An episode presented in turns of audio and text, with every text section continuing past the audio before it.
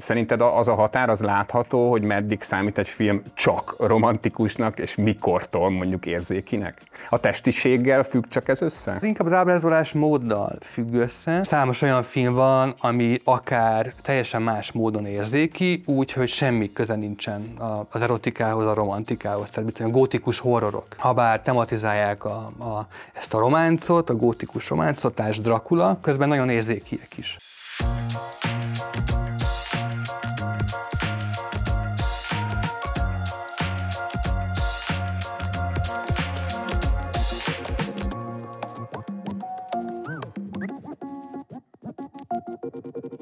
Üdv mindenkinek! Ez a nagylátószög videó sorozat legújabb darabja. Ebben a sorozatban mozinetes filmek kapcsán beszélgetünk mindenféle érdekes dologról.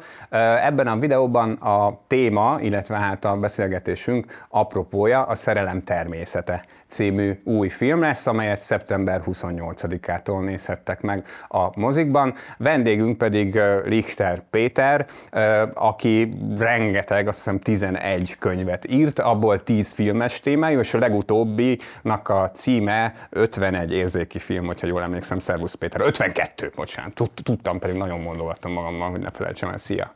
Hello!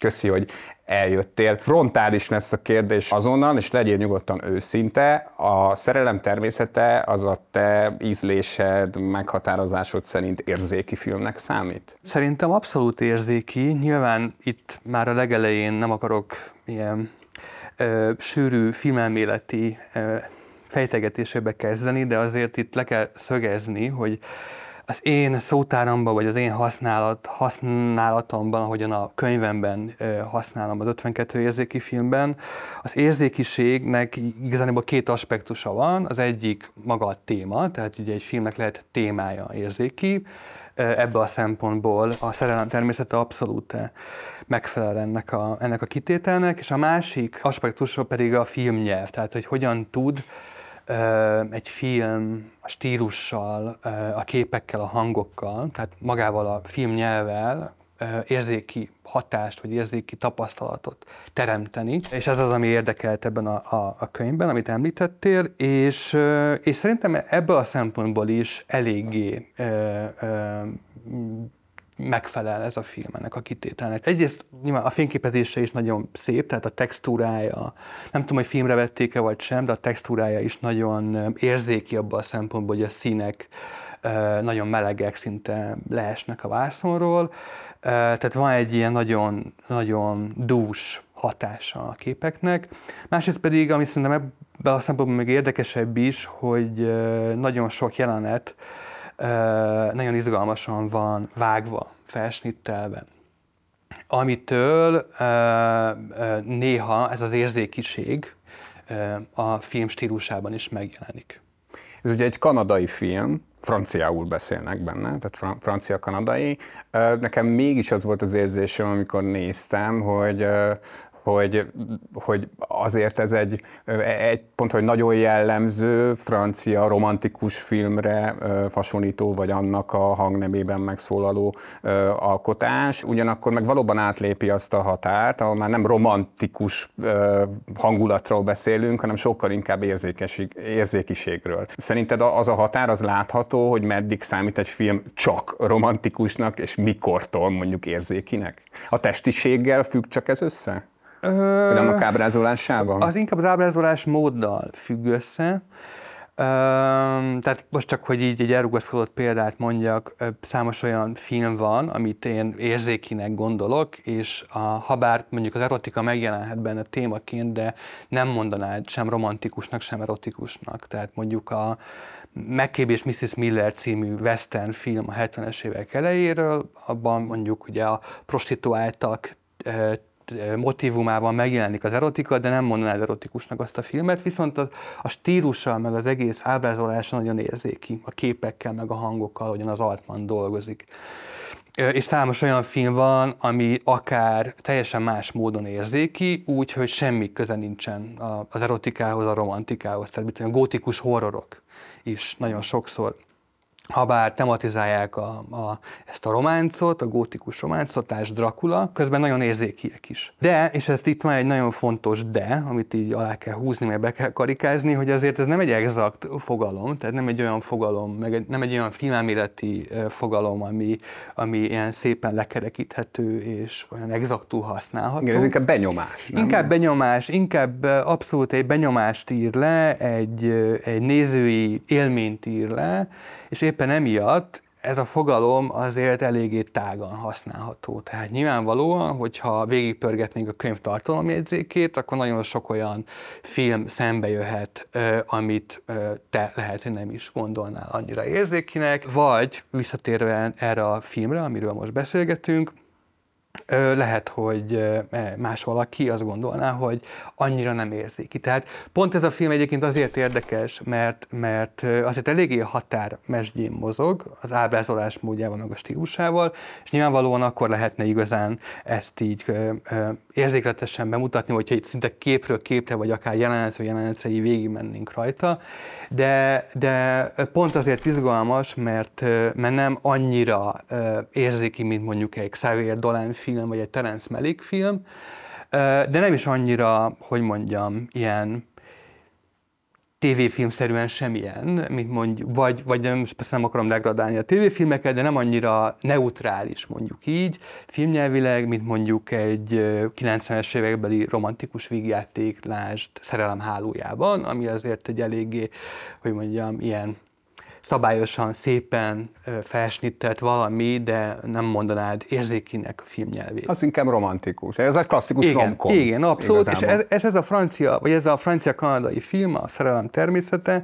ez mit, hogyha a kettő között lenne, tehát ezért is érdekes. És nem csak abból a szempontból, nem csak filmnyelvileg mozog ebből a szerzőibb és a, a hagyományosabb tömegfilmes romantikus vígjáték világ vagy szféra között, hanem tematikusan is tehát nagyon érdekes, ahogyan a konfliktusában ugye egy értelmiségi nő és egy munkásosztálybeli férfi szerelmi viszonyát bontja ki. Nagyon érdekes, hogy hogy néha egészen mélyen, meg egészen intelligensen belemegy ebbe a konfliktusba, hogy mi, mit hozhat felszínre egy ilyen szerelmi kapcsolat, viszont sokszor egy picit így leegyszerűsíti, meg picit elmegy a banális humor felé, meg az egyszerűbb előre csomagolt, sematikusabb poénok felé, ami az ilyen fajta ugye, osztálykülönbségeket kiemelő vígjátékoknál szokás. És hát valószínűleg azért is mondhatjuk ezt a filmet általánosabban érzékinek, vagy mondhatjuk egy olyan filmnek, ami valószínűleg több ember gondolja, mert ugye a, a, az alapszituációja is, amit említettél, az is egy olyan, amivel azért könnyebben tud azonosulni egy átlagnéző, hiszen ha nem is minden nap, de azért nagyjából előfordulhat az életben, hogy, hogy két ilyen egzisztenciális, meg életmódbeli különbségben élő ember találkozik, és egymásra talál, és egymásba szeret. Hol ér véget az érzékiség, és hol kezdődik a pornográfia egy filmben? Ú, hát ez egy nagyon ez egy nagyon összetett kérdés. Persze, hogyha a, az ilyen um, iskolás választ akarnám mondani, akkor csap föl a, a korhatárbesorolási uh, szabályzatot, és akkor ott egészen pontosan le vannak írva ezek a kategóriák. Én azt mondanám, hogy a pornográfia az ott kezdődik, um, vagyis ott ér véget a művészet, és ott kezdődik a pornográfia, ahol megjelenik a pusztán a szexuális um, vágy kielégítés céljából forgatott filmek. Tehát ugye nem, amikor a, az öncélúság, vagy ilyen értelemben nem öncélú, hiszen a vágy kielégítés a célja egy pornófilmnek, ezen túl nem akar a mozgókép, vagy egy adott film semmi mást ö, ö, ö, mutatni, és ugye ez nagyon könnyen ö, vagy hát viszonylag könnyen detektálható a pornográfiában a szempontból, hogy a pornófilmekben a történet az másodlagossá válik. Tehát a karakterek, a történet, az egész, hogy mondjam, a filmnyelv, minden, az, az másodlagossá, harmadlagossá válik a, a, az, e, a, a direkt aktus bemutatásához képest. És nyilvánvalóan ez, ez egy problémás kategória, vagy ez egy problémás tud lenni, hiszen öm, azok a filmek, azok a művészfilmek, amikben ö, ö, ö, ö, fullfrontál szexuális aktusok vannak ábrázolva, mint például a Gaspar Noé szerelem című filmje, vagy a Patrice Cherónak az Intimitás című filmje, azokban is láthatóak, ezek a látható fullfrontálban egy szexuális aktus, viszont ott a szexualitás még akkor is, hogyha rendkívül hangsúlyos, lásd a Gaspar Noé filmet, a szexualitás az mégis ö, másodlagos a, a konfliktusokhoz, a történethez, tehát a filmhez képest. Tehát azt mondanám, hogy a pornófilmben a film az csak egy hordozó közeg. A, a, a, a szexet ábrázoló művészfilmben pedig a szex egy eszköz, hogy valamiről beszéljenek. A szerelem természetét én alapvetően azzal együtt, hogy a férfiak is nagyon fontos szerepet játszanak benne, és nem csak a, a férfi főszereplő, vagy férfi főszereplők felől. Alapvetően női fókuszú filmnek láttam, amit te is említettél, hogy, hogy szövetében, színeivel, árnyékolásaival és ilyen inkább, inkább olyan hatást kelt az emberben, mint hogyha egy nő szemével látnánk ezt a történetet. Te, te is így láttad, vagy, vagy ez inkább a rendezőnek a, a fókusza? Itt mondjuk az az érdekes, hogy a rendező is egy nő, tehát sőt, utána olvastam, és a, ugye a rendező szerepel a filmben a főszereplőnek, főszereplőnőnek a barátnőjét alakítja, és ez egy trivia, ők az életben is legjobb barátnők. Tehát ilyen értelemben ez azért lehet egy fontos info, mert, mert hogy ez tényleg sokszorosan az ő fókuszuk, akár beszélhetünk a főszereplőről, akár a rendezőről.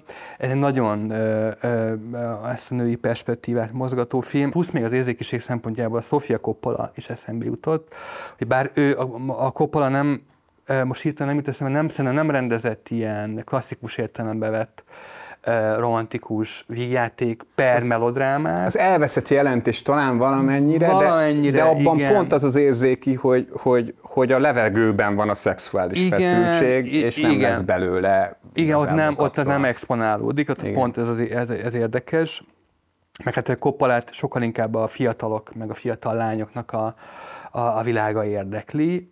Viszont itt, és akkor itt be lehet őt csatolni ehhez a filmhez, hogy a, a, a Koppolánál is nagyon hangsúlyos a filmnyelv érzékisége, hogyha mondjuk az első filmére az öngyilkos szüzekre gondolsz, vagy akár az elveszett jelentésben, ott, Uh, ott nagyon, nagyon erős ez a lebegős, uh, ilyen, kicsit ilyen flashelős uh, stílus, meg a Marie Antoinette-ben is. És ez itt is jelen van, tehát ez, ez, ez itt is nagyon erős hogy, menj, hogy hogy a, hogy a női fókusz mennyire változtatja meg egy történetnek a stílusát, én azt nem tudom. Pusztán attól, hogy nő, nem hiszem, hogy más lesz, más lenne a, a, egy film stílusa. Nyilván egy, egy, egy olyan érzékeny, érzékenységet tud be, belevinni egy filmbe, amit lehet, hogy egy férfi nem, de hát hogy egy férfi ugyanúgy bele tud vinni más típusú érzékenységeket ugyanilyen a történetbe.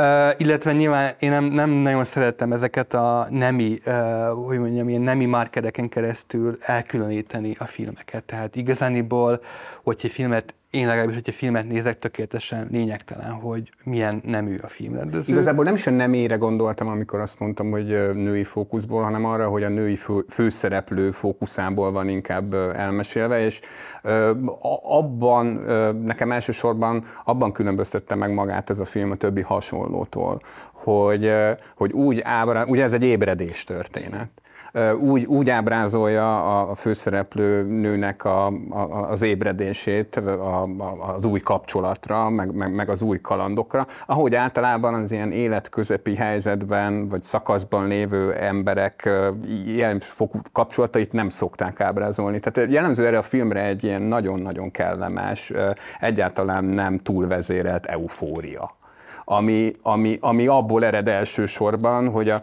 hogy a főszereplő él egy ilyen pocsolyában, vagy egy nagyon kényelmes unalomba, ami kimozdít, ugye ez a találkozás kimozdítja ebből őt. És mint hogyha ez lenne a történetnek az igazán meghatározó része, ami az érzékiséget illeti. Igen, abszolút igazad van, és, és tényleg az az érdekes a filmben, hogy végig e, gyakorlatilag ugye itt egy házasságtörésről beszélhetünk. Ennek a félrelépésnek a drámája, ez a maga a dráma, az mint hogyha picit is súlytalanná van hogy mondjam, porlasztva.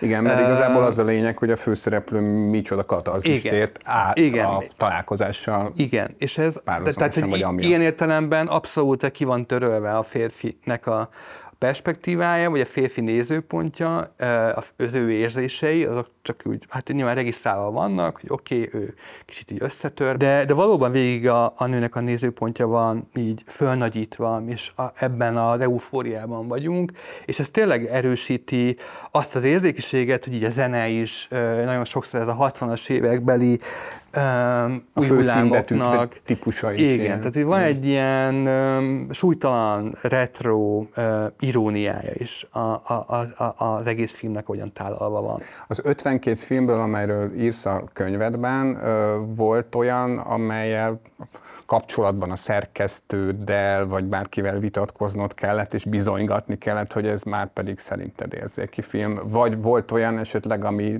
amin mondjuk mások meglepődtek, hogy kihagyod a könyvből? És miért pont 52, ha már eltévesztettem az elején?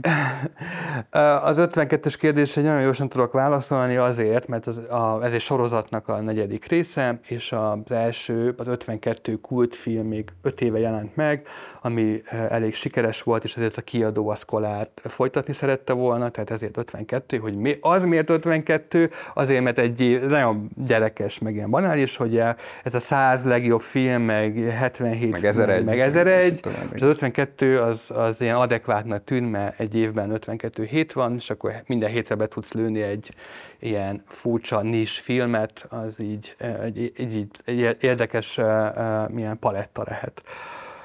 Hogy voltak-e olyan filmek, amikkel vitatkoztunk a, a szerkesztővel? Volt, voltak olyan filmek, Általában a kísérleti filmekkel kapcsolatban voltak kérdések, hogy, mert a, hogy a könyvben legalább 12-13 klasszikus kísérleti film is szerepel, absztrakt filmek, szürrealista filmek, városszimfóniák, tehát olyan filmek, amikben a szexualitás semmilyen formában, de még de tényleg, tehát még úgy, hogy még, még ábrázolt, egy felismerhető dolgot sem nagyon látunk, tehát semmilyen formában nem jelenik meg. Talán volt egy-két olyan műfai film, amiben szintén nem jellemző a, a, az erotika, vagy a romantika, amiknél voltak kérdőjelek, ilyen például a, a Jesse James meggyilkolása, a tettes, a gyáva Robert Ford című 2007-es western film, ami bekerült a könyvbe, de ott például ott meg, azt meg kellett védenem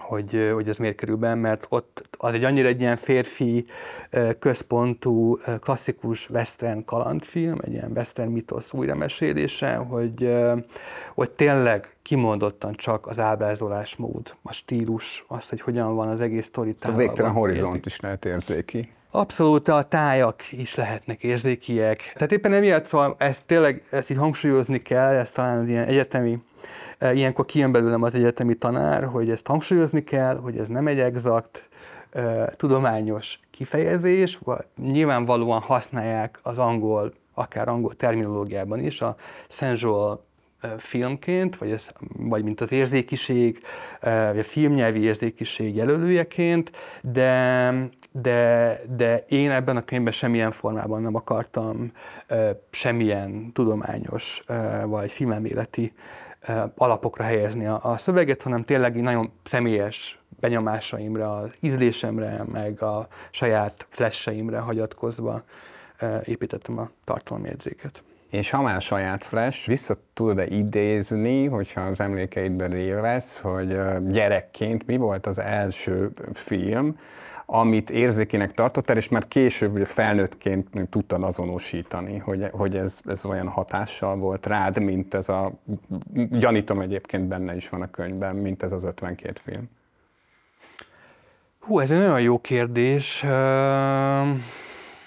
amin majd a válaszadásom után is, ha majd vége a felvételnek, el fogok még tovább gondolkodni. Most pont egy olyan könyvet, kéziratot írok, ami a 90-es évek gyerekkorom uh, filmélményeihez nyúlik vissza, és ezen még annyira nem gondolkodtam el, tehát köszi, hogy ezt így bedobtad. Mi volt az első olyan film, ami, ami érzéki hatása volt rám, és tényleg így nagyon erős ilyen érzéki élményt jelentett. Hát szerintem két, háb, vicces mondom, háborús film, 98-ból, illetve lehet, hogy a magyar bemutató szerint 99-ből, az egyik a Ryan közlegén megmentése, a másik pedig az őrület határán Terence Maliktől. A két filmet szerintem ilyen fél év különbséggel mutatták be nálunk, 98-99 magasságában. Igen, Uh, én akkor a közé... Sőt, azok egy oszkáron indultak. Igen, igen, igen, igen, egymás ellen indultak, és ugye a Melik veszített. Igen. Viszont nyert egy aranymedvét, szóval mondjuk úgy, hogy egálban vannak. Uh, és mind a két film nagyon, nagyon erősen épít erre az érzéki, az érzéki filmnyelvre, meg az, hogy a, az adott történetet, az adott jeleneteket a nézőként sokkal intenzívebben megtapasztaljuk, mint egy átlagos, kevésbé érzéki filmben. Hát a Ryan közlegénynek az első 10 perce, ha emlékszel, nyilván emlékszel, ha, ha láttad moziban, akkor ezt így, igen, igen, azt így nehéz így kitörölni, a partraszállás jelenete, amiben a, a, Janusz Kaminskivel még erre rá is játszottak erre az érzékiségre, hogy egy ilyen a képek gyakran e, e, fénybeverésekkel szétestek, néha egészen nehéz ott beazonosítani, mi történik, és a hangok is hogy elárasztják a nézőt. A Melik film az pedig egy más, ilyen poétikusabb, liraibb módon közelíti meg ezt a kérdést. A Melik eleben nagyon érzéki filmeket Igen. csinál, ő nem is tud más. Ő nagyon, nem, nem is nagyon tud, ő neki ez gyakorlatilag az érzékiség a, a, a, a kézjegye. És az ürület határán ugye azt egy 20 év hallgatás után állt elő ezzel a nagyon sok szereplős háborús, második világháborús filmmel, amiben inkább a montázsra, a képek, hangok, zenék, tehát egy ilyen, egy ilyen szinte egy ilyen összművészeti, majd, hogy nem, néha-néha az avantgárd határát súroló ö, ö, háborús filmet csinált, ami egészen másképpen ö, működik. Tehát nem ez a fajta hiperrealista, az arcadat belenyomja a sárba, mint a Ryan, hanem inkább egy ilyen, uh, inkább egy, uh, egy ilyen félálomszerű hipnózisra ültet rá, Persze megvannak a maga sokkoló részei, meg a maga felkavaró háborús részei, de mégis van egy olyan szépsége az egésznek, vagy egy olyan poétikája az egésznek, ami akkor rám 98-ban nagyon erős hatással volt, pláne úgy, hogy nagyon kevéssel láttam előtte a Ryan közlegényt, ami szintén meghatározó élmény volt.